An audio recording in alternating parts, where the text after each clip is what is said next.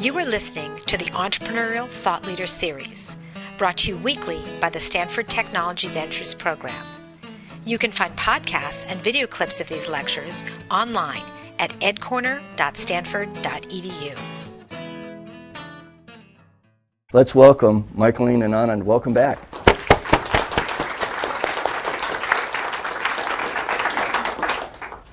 All right, so uh, I'm gonna I'm gonna start and just take a few minutes to talk about my background and just uh, kick off the discussion pretty much with a few few thoughts that I had planned. And before I get started, I just wanted a show of hands for how many people are actually starting started or actually running a company today in the audience. Okay, how many people are running a company and not talking about it? okay. Uh, how many people would like to be an entrepreneur when you, okay. How, how many of you are here for some other reason? Because you like films or because you really don't care about for profit entrepreneurship, but you're interested in social entrepreneurship or movies or documentaries or other reasons? Okay. How many don't know why they're here? Literally. Um, so what I wanted to do was um, I was just you know thinking about uh, sort of what I felt when I was sitting in those seats not so long ago, like like Tom said. And as I was thinking about coming back here uh, for ETL, I was thinking about what ETL did to me, you know, more than anything else. And the one thing that I remember is um, that it it just taught me to think very freshly about problems and about what I'd like to do and about basically what I would like to do after I left Stanford. So I wanted to take a few minutes to share a few thoughts about um, you know, coming back to Stanford at ETL eight years later and sort of what those eight years have been for me and some of the um, things that have stood out and things that I've learned. And obviously, we'll say, do the same thing with Michealene and then segue into Tapestries of Hope, which is the documentary that we're working on. So um, the first, the first kind of general thought that I wanted to throw out, and you know, obviously this is a discussion, is one thing that I learned from ETL and a lot of Stanford experiences was even though you leave Stanford and you get a job or you start a company, um, and I was just really fortunate that you know, right after I left Stanford, um, I was fortunate to meet a couple of amazing co-founders, uh, Dan Turchin and Pratik Nahata, and start Aeroprise. And uh, maybe, maybe some of you in, in here remember, maybe you know, a lot of you have, may have forgotten, 2002 and 2003 were not exactly the best years in recent past to start a company. And so um, in late 2001, 2002, when I you know, just walked to a lot of people and said, hey, I'm leaving Stanford and I'm starting a company, I didn't exactly get you know, the kind of response that I wanted. A lot of people were like, you're doing it either because you couldn't get a job or, you know, um, it was difficult to get a job um, because you couldn't get the job you wanted, or because you're just crazy, or you know someone's brainwashed you into this. Um, and so what what I wanted to do was a little bit later. I wanted to show you what sort of shaped my thinking in the face of a lot of very unpleasant uh, reaction and responses. So I wanted to share the story before I did of this company that a lot of you know, and I'm a you know, very regular customer of. But it's this whole idea of keeping your mind open to new possibilities and new ideas, even if you're already busy doing something. And so the story goes that there was this company ma- making washing powder, right? They were a market share leader in several states making washing powder, and they did reasonably well. Um, they were still a private company and they were family owned, and the family treated you know all these employees really well. And at some point, this marketing guy came up with uh, the idea to give this promotional item if people bought two packs of washing powder, right? So this marketing guy said, well, there's this new nifty thing called chewing gum, right? And people can just eat it, and if they don't like it, they can spit it out. I don't know what you'd really do with it. It's not candy, but we could give it away for free, right? And maybe it would make people buy washing powder. And so that's what they did. And it turned out that people bought washing powder because they wanted the chewing gum. And suddenly people realized there's something going on here. You know, people who wouldn't normally buy washing powder are coming and buying powder because they want the gum. And so they said, well, maybe we should ask them to pay money for the gum. And they wouldn't buy that much washing powder because we can't make that much washing powder. And that way they would go away and we will be able to sell as much washing powder as we can make. And then it turns out that people paid money to buy washing powder. and they, sorry, people, people pay money to buy chewing gum, and then they didn't buy washing powder anymore. And then the company said, maybe we should sell chewing gum. And then that company we know as Wrigley's Chewing Gum today. And so I wanted to talk about how, even if you're already doing something, it's, it's a little bit important to you know, just keep an open mind and not look at something and go, yeah, that's interesting, but it's not for me because I'm an investment banker. And you know, I don't make money from this in the next three months. And a lot of what I got involved with is largely because, you know, even though it wasn't bread and butter stuff for me short in the short term, um, I just kind of remembered what it was like, you know, to be Wrigley's chewing gum back in the day. And maybe there's, there's a similarity in, in my life and a lot of people here. So um, the, the, the, the sort of other side of this with respect to social entrepreneurship is um, a lot of you may know Shashi Tharoor, who uh, is a very well known Indian writer, but recently he became uh, pretty well known because he was the Undersecretary General of the UN. And um, somebody was asking him, you know, you are a fiction writer in India, and you know, you're kind of this intellectual. And then why did you get involved with the UN? Because it's the ultimate, you know, bureaucratic organization, and people kind of go through the, the, the grunt of being in the UN with the hope that over the long term they can achieve some social change. And, and his response, I thought, was very relevant to the whole Wrigley story, is that you see a lot of what he called problems without passports, right? And you don't, you, don't, you, you see a problem which can't be solved with one skill set and which can't be solved with one background and with one experience. But it's important to kind of jump in into the problem with the background that you have, even though it really has no passport. You know, it could be a social entrepreneurship problem disguised as a movie. It could be a, uh, you know, chewing gum company disguised as a washing powder company. You never know, but it's important to kind of look at a problem and say, I'm not going to give it up because the way I'm structured right now, I'm not in the best position to do anything about it. So I, I kind of wanted to leave that thought, and we'll be coming back to that um, as we uh, go through this. Um, the other thought I wanted to share was um, I was thinking about, you know, the past eight years and why I'm here and, and how those eight years have gone. And one of the things that jumped out at me was, um, you know, how this whole tapestries thing began for me. And, uh, you know, we'll, we'll go into a lot of detail, obviously, about it. But I remember, you know, a lot of, how many, how many have seen Blood Diamond, the movie with DiCaprio? And so um, I watched Blood Diamond, and it was probably, probably the best movie of last year um, entertaining, well made, you know, very authentic about Africa. And I remember the movie was done, and you know, there's this there's this line that gets repeated in the movie, which says, you know, this is Africa. You know, so they, they say TIA, and then they sort of understand what it means, right? And I remember when the movie was done, I thought to myself, you know, I have no idea what that means. You know, it kind of sounds cool when two people say TIA to each other, and they kind of know what each other means. And I was telling myself, boy, it would be great if I got involved with something to do with Africa. And then I laughed to myself and I said, there's really no way I'm going to get involved with anything to do with Africa. And I kind of laughed at myself and said, well, you know, maybe 10 years from now, 15 years from now, I should remember that I was really kind of, I really liked Blood Diamond and I should do something about it. And, and of course, you know, a lot has happened since then and we'll talk about that. But um, the, um, uh, so, so that was sort of the second, second idea is sometimes things may happen where it has no direct relevance to what you're doing then. But the thing that, that um, again, sort of made me connect that with whatever happened next was um, that, you know, I, I remember um, um my dad and I are really very close, but we never really have these long conversations, and we're not, it's not a very emotional relationship uh, like most, you know, dad dad son relationships, I guess. Um, and I remember the night before I was leaving India to come to Stanford, um, I felt like there was there was just so much going on because it was the first time I was leaving home and uh, probably leaving home for a significantly large period of time, although nobody really wanted to talk about it. But I remember having this conversation with him saying, you know, I remember that my family essentially sacrificed a lot um, you know, uh, in terms of their survival and our survival. And they, what I remember they sacrificed the most was they sacrificed their ability to really dream really big, right? Because they were really concerned about what would that do to these guys? What would that do to the children? What would that do to the family?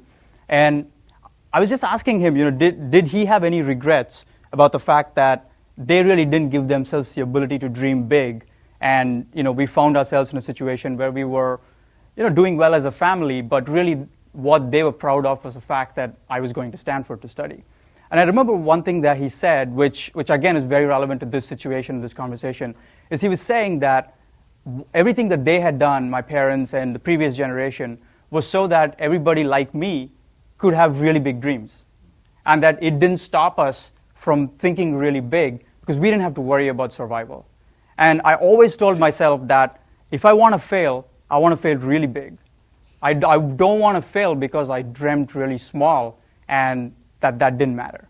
So, in terms of sort of how I thought about every project that I got involved with, I'd rather go for broke and then fail big rather than saying, because I'm very unlikely to succeed, I'm going to think of something really small to do and convince myself that I can do that and, and succeed at that really small uh, you know, goal that I had. So again, that was, that was, that's a theme that we'll probably be revisiting. And in the interest of time, I'll just move on to one, one other really um, uh, sort of core theme of, of uh, why I'm really happy to be here. And before that, if we can get all this going, eh, I just wanted to segue into, um, I wanted to play a, a, just a little slide set, and then we'll come back to my third point. I kind of just wanted to leave with a final thought that, um, you know, a lot of times people, I mean, again, to the, to the earlier point about the size of uh, the dream that you want to have, um, if, if the goal is to catch a big fish, and if the goal is to go after something big, there's really no point in trying to swim in waters that are really shallow. So, you know, um, I think it was a David Lynch uh, idea that the whole notion is if you want to solve a problem at a certain level, or whether it's you know business problem or a social entrepreneurship problem, it's really important to take it on at a very deep level because otherwise, you know, the, the problem and the solution are, are both shallow, and I don't think you know it really uh, makes a huge difference. So with that, we can move to Michealene's part. Thank you, thank you, thank you for coming tonight. Um, I know you've both met Tom and Deborah, but I think one of the things that um, we all realize tonight is how all of us connected through Deborah. And one of the things I will talk about later is how critical um, connections are. And in fact, um, through a Facebook connection, I believe that um, my life was saved in Zimbabwe. So we'll talk a little bit about that. And I'll give you just a brief background. I come mostly from corporate America. I spent many years uh, down in Hollywood with Disney, Amblin, Hollywood Pictures, Mattel. And I came up here to run Sega's entertainment group when they were at the height of the video game business. And then um, at one point, I sort of came to the realization that in corporate life, at least at that time, we never asked ourselves the question, should we be doing this? Yes, it'll make us a lot of money, but you know, what are the, what's the impact of what we're doing? So that's part of why I shifted into New Gear and went out on my own. At that point, I worked with uh, Nike and IMG, and I did a lot of sports licensing deals. I did a lot of technology deals and application technologies and video games. And then truly decided that um, I needed to work from my heart. And I did a film uh, called Flashcards. I did a short film called Flashcards that won uh, a number of awards and screened at the Cannes Film Festival. And the idea behind it, which is really the cornerstone of what we do with Freshwater Spigot and what I'm doing with Anand, is you use film as a way to change the world. Um, we're going to tell you a little story here. I'm going to have Anand write a few things on the board. Can you just write those three? Yeah. Um, Anand's going to write a few things on, on the board, and the key, the key thing whenever we decide to do a project is three questions. You have to tell a powerful story. How do we tell that powerful story and create global awareness? And most importantly, how can you create change? So, after I did this film called Flashcards, we did a national curriculum on child sexual abuse. And we couldn't get that curriculum anywhere in the United States. So it's being, we actually um, had word from the Canadian Mounties and Canadian law enforcement, and the curriculum is being used in Canada, and then it also is being used in Africa, in many parts of Africa. So um, let's see, I guess it was last February. Um, there was a woman I had heard about in Zimbabwe, Betty Makoni. And Betty, uh, for, for those of you who don't know the situation in Zimbabwe, Zimbabwe has been ruled by a dictator for the last 28 years. Initially, he went in as a freedom fighter and then became corrupt and actually um, basically turned the country into a great deal of poverty and destruction. Um, has anyone been following the news lately on Zimbabwe? Any of you? Okay, so they've just had an election recently.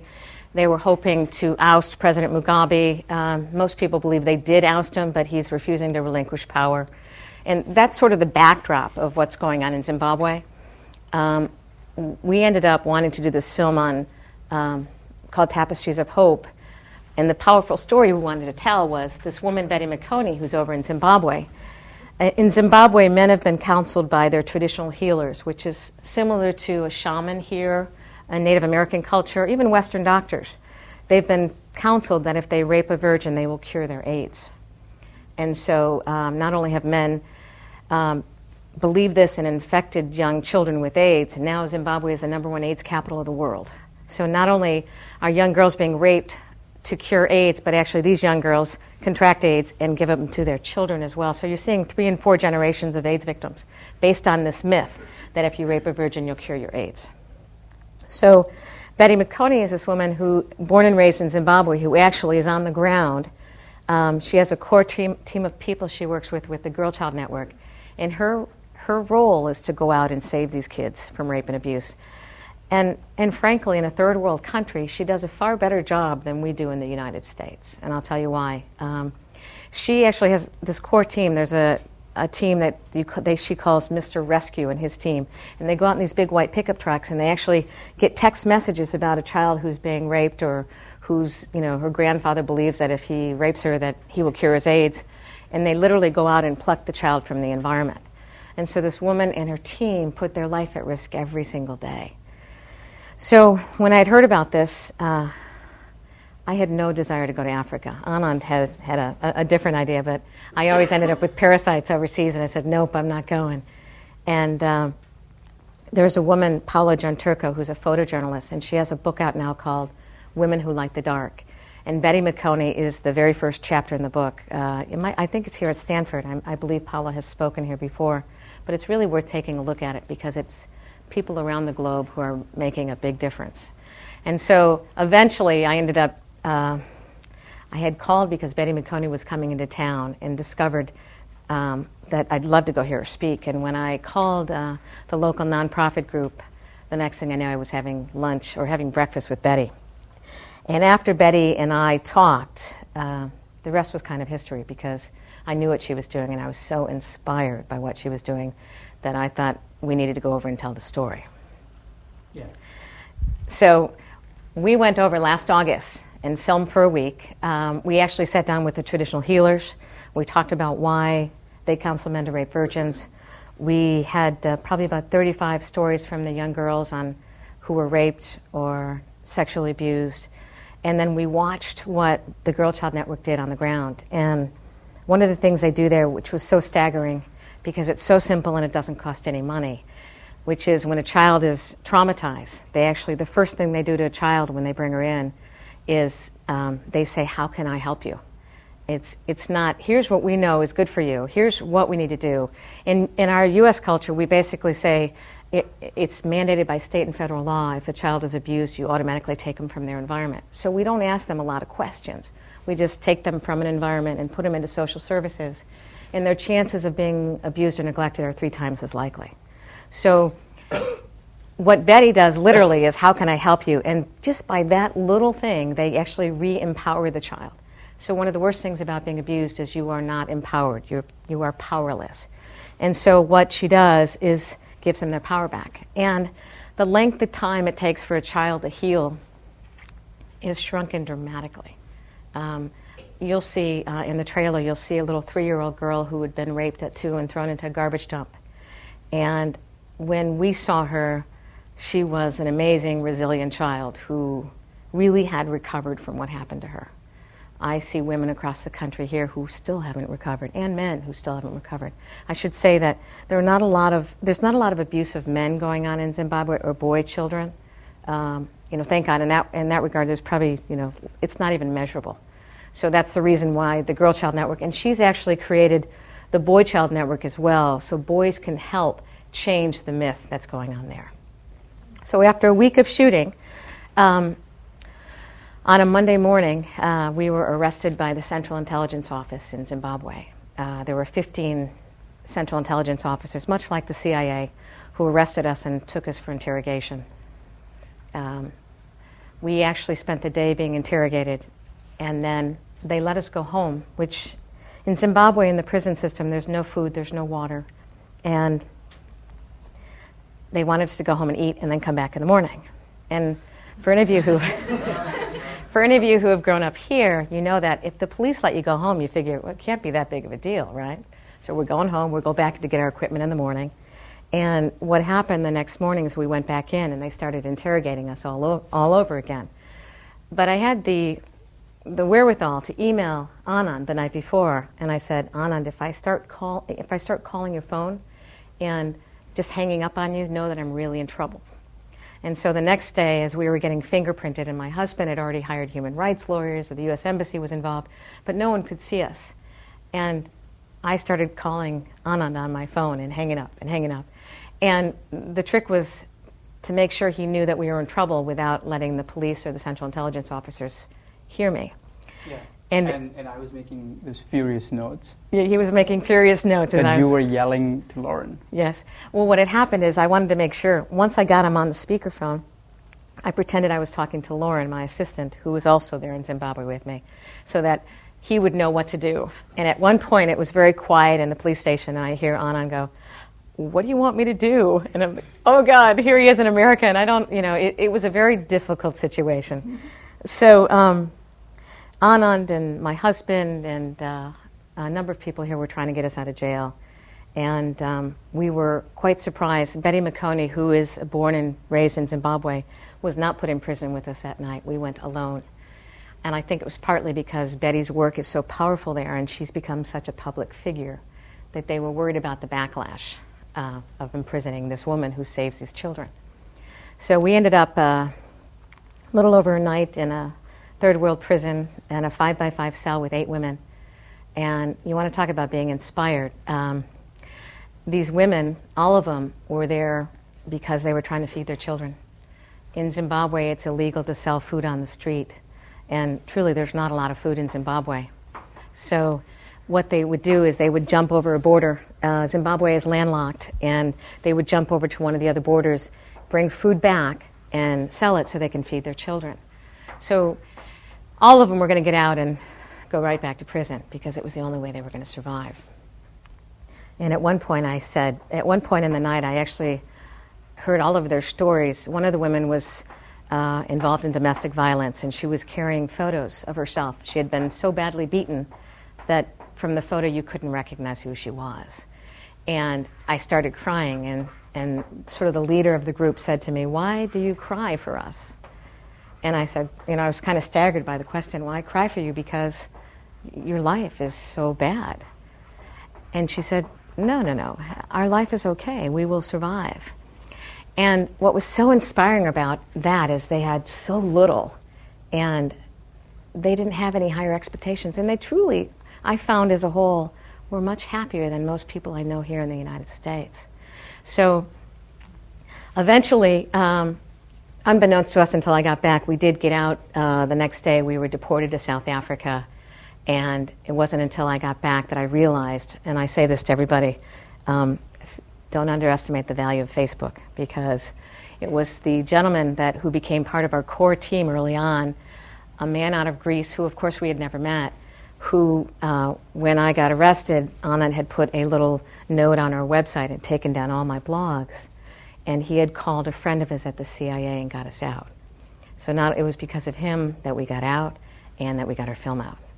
So um, it is uh, a, a great example of those connections out there that you may not realize how valuable they are. And they truly, he saved my life. Um, so we are in the middle of editing this film. And one of our key goals, and we've worked with Professor Kosnik's class in GEM on creating uh, viral campaigns, creating marketing campaigns, because our goal is to create global awareness of this issue. And of course, eventually create change.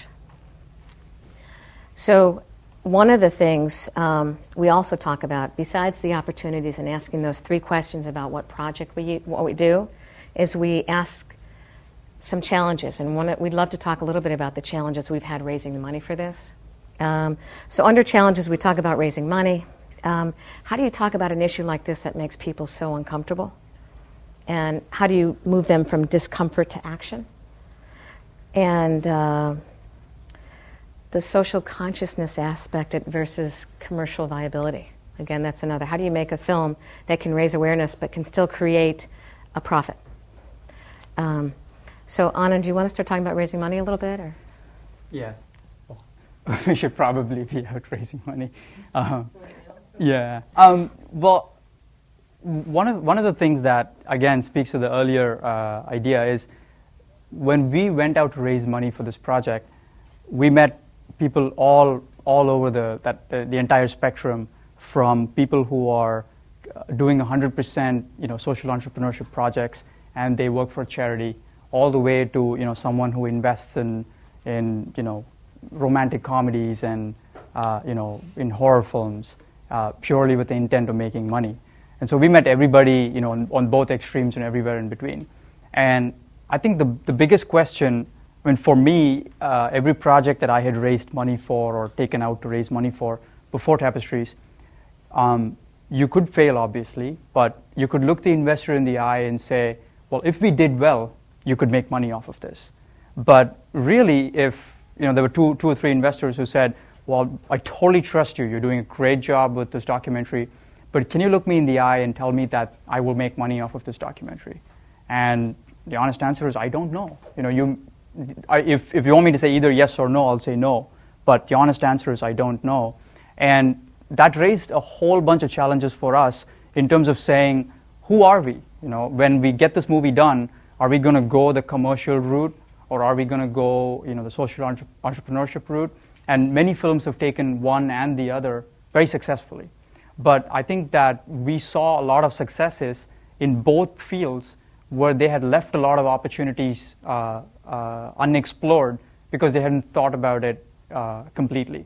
Uh, an example is we got a chance to meet a couple of people very closely involved with this movie, this documentary called Born into Brothels, which some, some of you may have seen. It came out in 2004. Um, it's a very, it was a very competitive year, and those of you who are you know, Oscar nominee fans and documentary movie fans, you'll know that 2004 was probably one of the best years in the past 20 years or so for documentary films. But this movie came from behind to just win you know, the Oscar that year.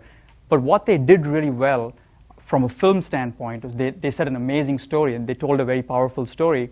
But when people watched the movie um, and with all the attention that they got, they weren't able to translate someone watching the movie and going, I'm inspired by this, I'm moved by this, what can I do to help?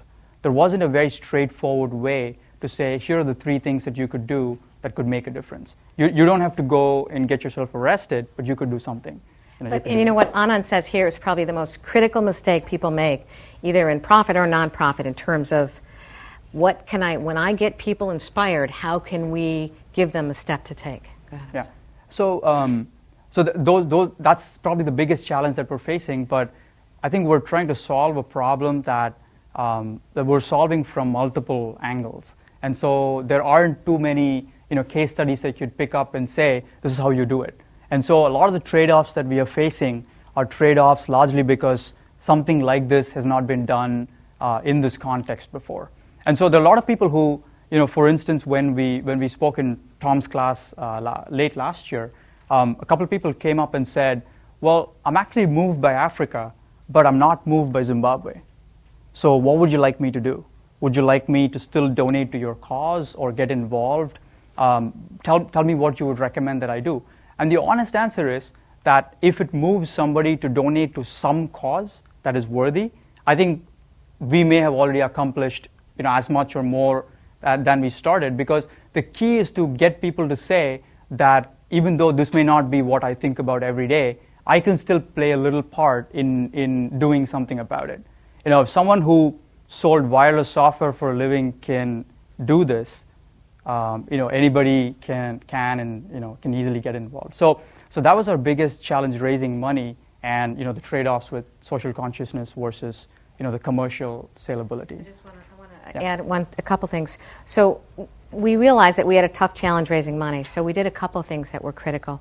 We actually set up a nonprofit and a profit, so people could, who were interested in looking at um, ways to do a simple donation that they could get a write-off for. And the other part of it is people who'd say, geez, you know what, I'm willing to, bake, to take a risk on you and I'd love to get involved in the upside. So we gave two opportunities. And then in addition, what we decided to do is there's a, how many of you know Indiegogo at all? Anybody? Okay. There's a, a number of new models or new prototypes to raising money for films or projects to create social change. And Indiegogo came back, came to us actually back in December and said, "We've heard about your film and what you're doing, and we'd love to participate with you." So what they did is um, we just created a, a, link to them, and we talked about what we were doing. And as of today, in in the three or four week, maybe four weeks we've been involved with them, we've raised twenty thousand dollars, which um, I didn't know if you knew today we yeah. hit our second mark. Um, so what we found is instead of going to the traditional distribution models, we've gone right out to the people who it's not about, you know, picking the movie to watch, it's picking the movie you want to see made. And I think that that's helped us a lot. And we're always looking for that. The viral aspects of Facebook have been great to get awareness out there. Even the Stanford relationship has helped us in many ways. But one of the, and, and American Idol is a perfect example of, wow, what a great way you can um, create uh, you know, raise a lot of money. But I think it's a very different. Uh, American Idol is a very different example because it's such a powerful audience. It's such a powerful show, and I have not seen a lot of viral efforts create money. You can create viral efforts, but where do you get the funds raised? Well, I think there was um, we we had one other sort of category where we wanted to talk a little bit about just our experiences and how this has changed us um, and uh, what what it has made us uh, sort of you know think more about that we hadn't thought as much before. And I wanted to talk a little bit about um, uh, the something that we did in the movie, which I think is a very important part of the movie, um, largely because you know Michealene's humble and won't talk about it. Um, is we um, when we started making the movie, we uh, essentially went in saying that we're not going to make this movie about Americans making a movie about Zimbabwe. Um, what we wanted this to be was just the story of Betty Makoni and the girls of Zimbabwe and the issues that they face. And uh, um, you know, we we shared uh, a lot of a lot of you might have read Mark Tully. You know, he worked in India and he was a BBC um, editor. And one of one of the things that he said in his book was about how it's very tempting for the journalists to make themselves a part of the story that he or she is writing. And so we started off saying, we're not going to do that. You know, that's, that's the limit that we draw. And then when, you know, prison happened and Zimbabwe happened and they came back, the rest of us basically sat Michealene down and said, well, the movie is, has changed quite a bit. And it's largely that the making of the movie became part of the movie. And, uh, and, and as we looked at that a bit more, um, with Michealene's history in child activism and you know, as, as an activist in general, and the fact that she made her previous movie flashcards on child sexual abuse, uh, what we realized is just like Betty's doing her bit to fight child abuse in Zimbabwe, Michaeline has been doing her bit to fight abuse in the States, you know, in, in her communities. So from our standpoint, it changed us significantly where what we went through and what the experience did to us um, quite against our wishes, became a part of the movie. So to us, that was a huge uh, change in terms of sort of the structure of the movie and the treatment and how it laid out. And it did delay the movie a little bit, but I, I really feel like it identif- people identify with the movie a whole lot better as a result of that kind of massive change. So. Uh, we, we still agree to disagree. and we would love to talk just a little bit about what you can do if you're interested in helping. And I know we're going to open it up for Q and A and then um, show the trailer afterwards. So, do you want to talk about a couple things people can do if they're interested? Yeah. So, um, I wouldn't be we wouldn't be doing our jobs if we didn't finish with this. So, essentially, uh, you know, if if if you want to get started and just get involved, uh, we have several groups online. You know, we have a blog, we have a group on Facebook. Um, just become a part of the community, join the group, and you, we'll give you updates as and when something interesting is going on. Um, and that's easy. You know, you can do it. You don't have to, you know, go back and do anything. Um, the other thing you could do is uh, you know spread the word. There may be either a, an organization that could help finance the movie. We're we're very close to getting the movie completely financed, but you know if someone is interested, we'd definitely like to talk about the project with them. So if you know someone who's interested in, in either the social entrepreneurship side of it, because they're involved with a cause in Africa and they'd you know, like to talk to us about what we're doing on the social entrepreneurship side, that's great. But if they are, you know, they're interested in funding documentaries, and there are a lot of people who've done that. If you know somebody, definitely have, have them talk to us. We'd love to reach out. Um, the other thing you could do is, uh, like Michealene said, you know, we're on Indiegogo, and a lot of people are sort of saying this movie needs to be made, and they're putting, literally putting their money where their mouth is. So you can get involved with Indiegogo and you know, get the movie made. There are several different levels at which you can get involved, so you could do that. Um, there are few people that got involved with the project at some level who are coming to work for us in the summer.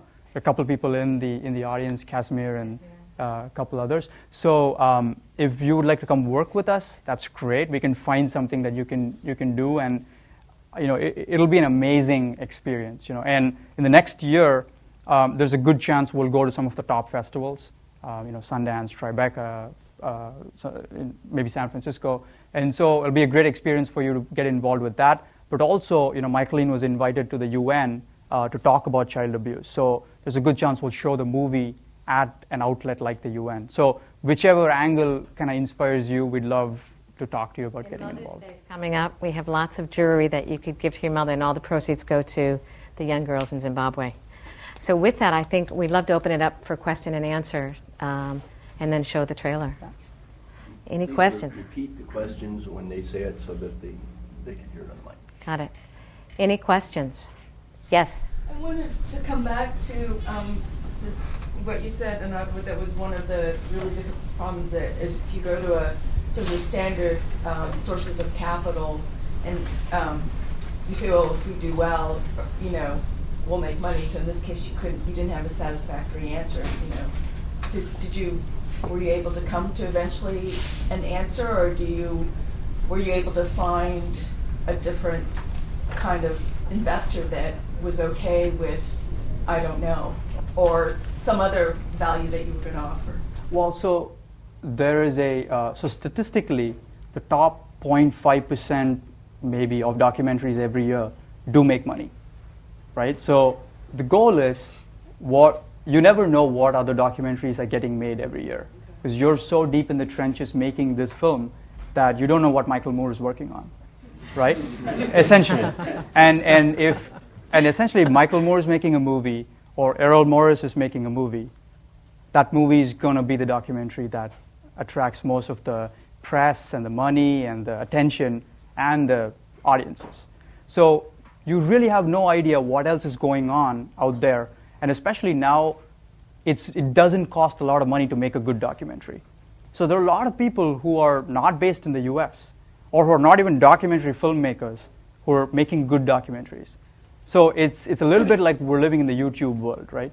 So standards have come down, costs have come down, and so it is a lot easier than you think to make a documentary, and it's also quite easy to make a good documentary. And of course, the best documentaries are obviously really, you know, in a different orbit, but you know, so ignoring them for a second, uh, so statistically speaking, it's not very easy to make money on a documentary. So you, you're not only counting on you doing a great job, but everything else that's going on. So what we looked for was just investors that were okay with that uncertainty and still believed on the social side of what we were doing. I think you really have to tap into the heart of people, and it has to be something they're passionate about. So you have to reach them in some other way. Absolutely. standard formula, right? And I find, certainly, if you show the stories of the children, it's very hard not to uh, be moved. Yes? What kind of numbers are we talking about for complete production? Um, he asked, What kind of numbers are we talking about for complete production? Um, actually, this film, when completed, will probably cost us roughly about $250,000, which is very, very cheap on the documentary side. Um, we actually just had a donation um, for complete post production on this, including special effects and animation, which in itself is uh, worth a great deal. So we're very, very close, and we expect to be done by August. Other questions? Yes? The last of your three bullets is create change. And you're certainly doing a great job of in creating global awareness. What's the change? What's the takeaway call to action that you want from the movie? And is it something that we could implement right now? Good question. Did you bring your checkbook? she asked, um, "What could we do now? Could what is the what's the takeaway from this project, and what we could do right now to create change?" And I think the net net of everything we're doing is we want to create global outrage. So yes, you can. You can start virally spreading this and say, "Look, you know." You'll see in the in the little trailer. You know, we're not we're, we're talking about young girls, but we're also talking about infants. We're talking about one day olds that are being gang raped. And if that doesn't hit you and tell you, my God, I want to help stop this, then probably nothing will. So, how you can help is start spreading the word. And we hope, go ahead. I, I had, I had another, I mean, from, from what Betty was saying last week, the, the important point though is like people like, uh, you know, the girls of the GCN um, everywhere, they don't need anybody's mercy. You know, they don't need anybody's sympathy. They're mostly happy. I mean, they're good to go, but they just don't have opportunity to do most of the things that they want to do. So when when we say let's donate some money, you know, a lot of times Betty says that her job is in danger not because Mugabe is going to take her out of power, but some girl will do so well that she'll want to be the director of the GCN. Um, and apparently, the girls come to her and say, "We don't want to be the directed anymore. We want to be the director of the GCN." So they they're as ambitious as anyone at Stanford, anyone in the states, you know, anyone uh, with an Ivy League education. All they need is kind of access to opportunity. So what we're looking to do is sort of go beyond the oh the poor children of Africa kind of mentality, um, and and sort of say here are specific things that you could sort of uh, get involved with and either donate to or uh, you know help make the movie. So that so the, the reason we chose mass media is because um, Betty could go around and talk to small groups, but the word could get out a lot quicker if it's a mass media way and, to. And you'd be amazed at how little bit of money. Uh, for example, fifty dollars will keep a girl in school for six months. Um, so, you know, something we spend on lunch sometimes would help them. Yes. So I'm thinking about um, if they need scholarships to get educated to reach for their dreams. That's one thing. Another, though, is what we do at Stanford, uh, business plan competition. Somebody wants to start a business and they want to get funded and they think it's viable. We have uh, the the short question is: uh, Is anybody giving the Girl Child Network, network an opportunity to learn how to start businesses and then to get the businesses financed, either micro lending or micro equity or whatever else, so that they could start doing whatever it is they want to do? Yeah, the short answer to that is um, no. Well, and what, it, what was it that uh, you, you would, uh, Short, short, short question. If you can that out, you could you repeat that, Tom? So the, the short question is, what about an idea like either a business plan competition or something, if they want to, business may not be the only thing, but whatever they want to do to create value, give them help, not a handout, but financing so that they can create the value. Yeah, the question was really about creating a business plan or helping them develop financing. I mean, it's all about the sustainable issues. Um, and the short answer is no, and I think it's something that we would love to take on um, at some point. Yes. I have a question as to which you said earlier that you spoke to these um, tribal doctors, and what did you what did they say to you when you confronted them about what they've been doing or what they've been saying? The question was uh, about, in reference to the tribal doctors and why they were doing this. Um, it's very complicated. I think it's a couple of things. Um, there, there's a besides the myth that if you rape a virgin you'll cure your AIDS. Many people think that it's rural, uneducated men who are doing it, and that is not the case. These are college-educated family men with children of their own who you would see on the street and think, absolutely not. I think um, traditional healers. Uh, there's been a great deal of Western influence, so they're losing their power. AIDS is a relatively new epidemic there, and so they are feeling powerless, and um, it is a way, for whatever reason, historically in Zimbabwe, um, women, virgin's blood, and vir- being a virgin is a very powerful entity. I think there's a little bit of witchcraft in their history as well. So even before the onset of AIDS, uh, men would kidnap young girls and cut their skin and take a vial of blood out.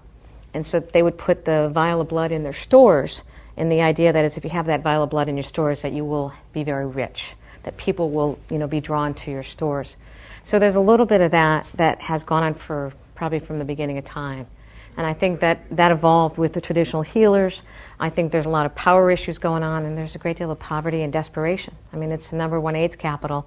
And when a witch doctor or traditional healer says to you, if you rape a virgin, it will cure your AIDS, I mean, just, I'm not excusing it, but on some level, here's someone who's desperate who probably has their own family. And how do I find a way to survive this? So uh, it's very complicated. And we do explore that in the documentary. Last question. Yes. Uh, so, are you guys hoping for some form of political change as well, where in some way the international community sort of uh, affecting the political situation in Zimbabwe and you, I mean, sort of trying to affect that and cause that to change things with the situation? Or are you primarily focusing more on just bottom up change, focusing on the girls and the His question was whether we were looking at um, creating political change to affect the situation or uh, sort of a groundswell, bottoms up approach to the girls learning and developing. Um, I don't believe the situation in Zimbabwe will change very soon. One of two things will happen is someone will kill President Mugabe or he will remain in power until he dies. And I believe his mother lived till over 100. Um, so it's not something the people of Zimbabwe are looking forward to. Even the UN this morning had said they don't want to get involved. Um, I think when we talk about human rights issues, that part of why Zimbabwe you don't hear about it like Darfur or the Congo is because Mugabe has put a lock on the press and you can't hear. And if you talk to people in some of the other southern countries, most will say that Zimbabwe is probably the worst country in southern Africa right now. So um, there have been people who've listened. I spent some time in Washington, D.C., I spoke at the UN, I spoke at Amnesty. The problem is, um, anyone who's been concerned, they're on the political circuit, and it's kind of hard to tell whether they really are concerned about the issue or it's something uh, for political gain. So I, I, wish I had an answer to that. Um, I, Did that part of our thing come from the movie budget? Did what? Did the DC trip come from a movie budget? It's such a waste of time. no, it didn't. All right, so we'd love to, at this point, um, show the trailer. Can we do that?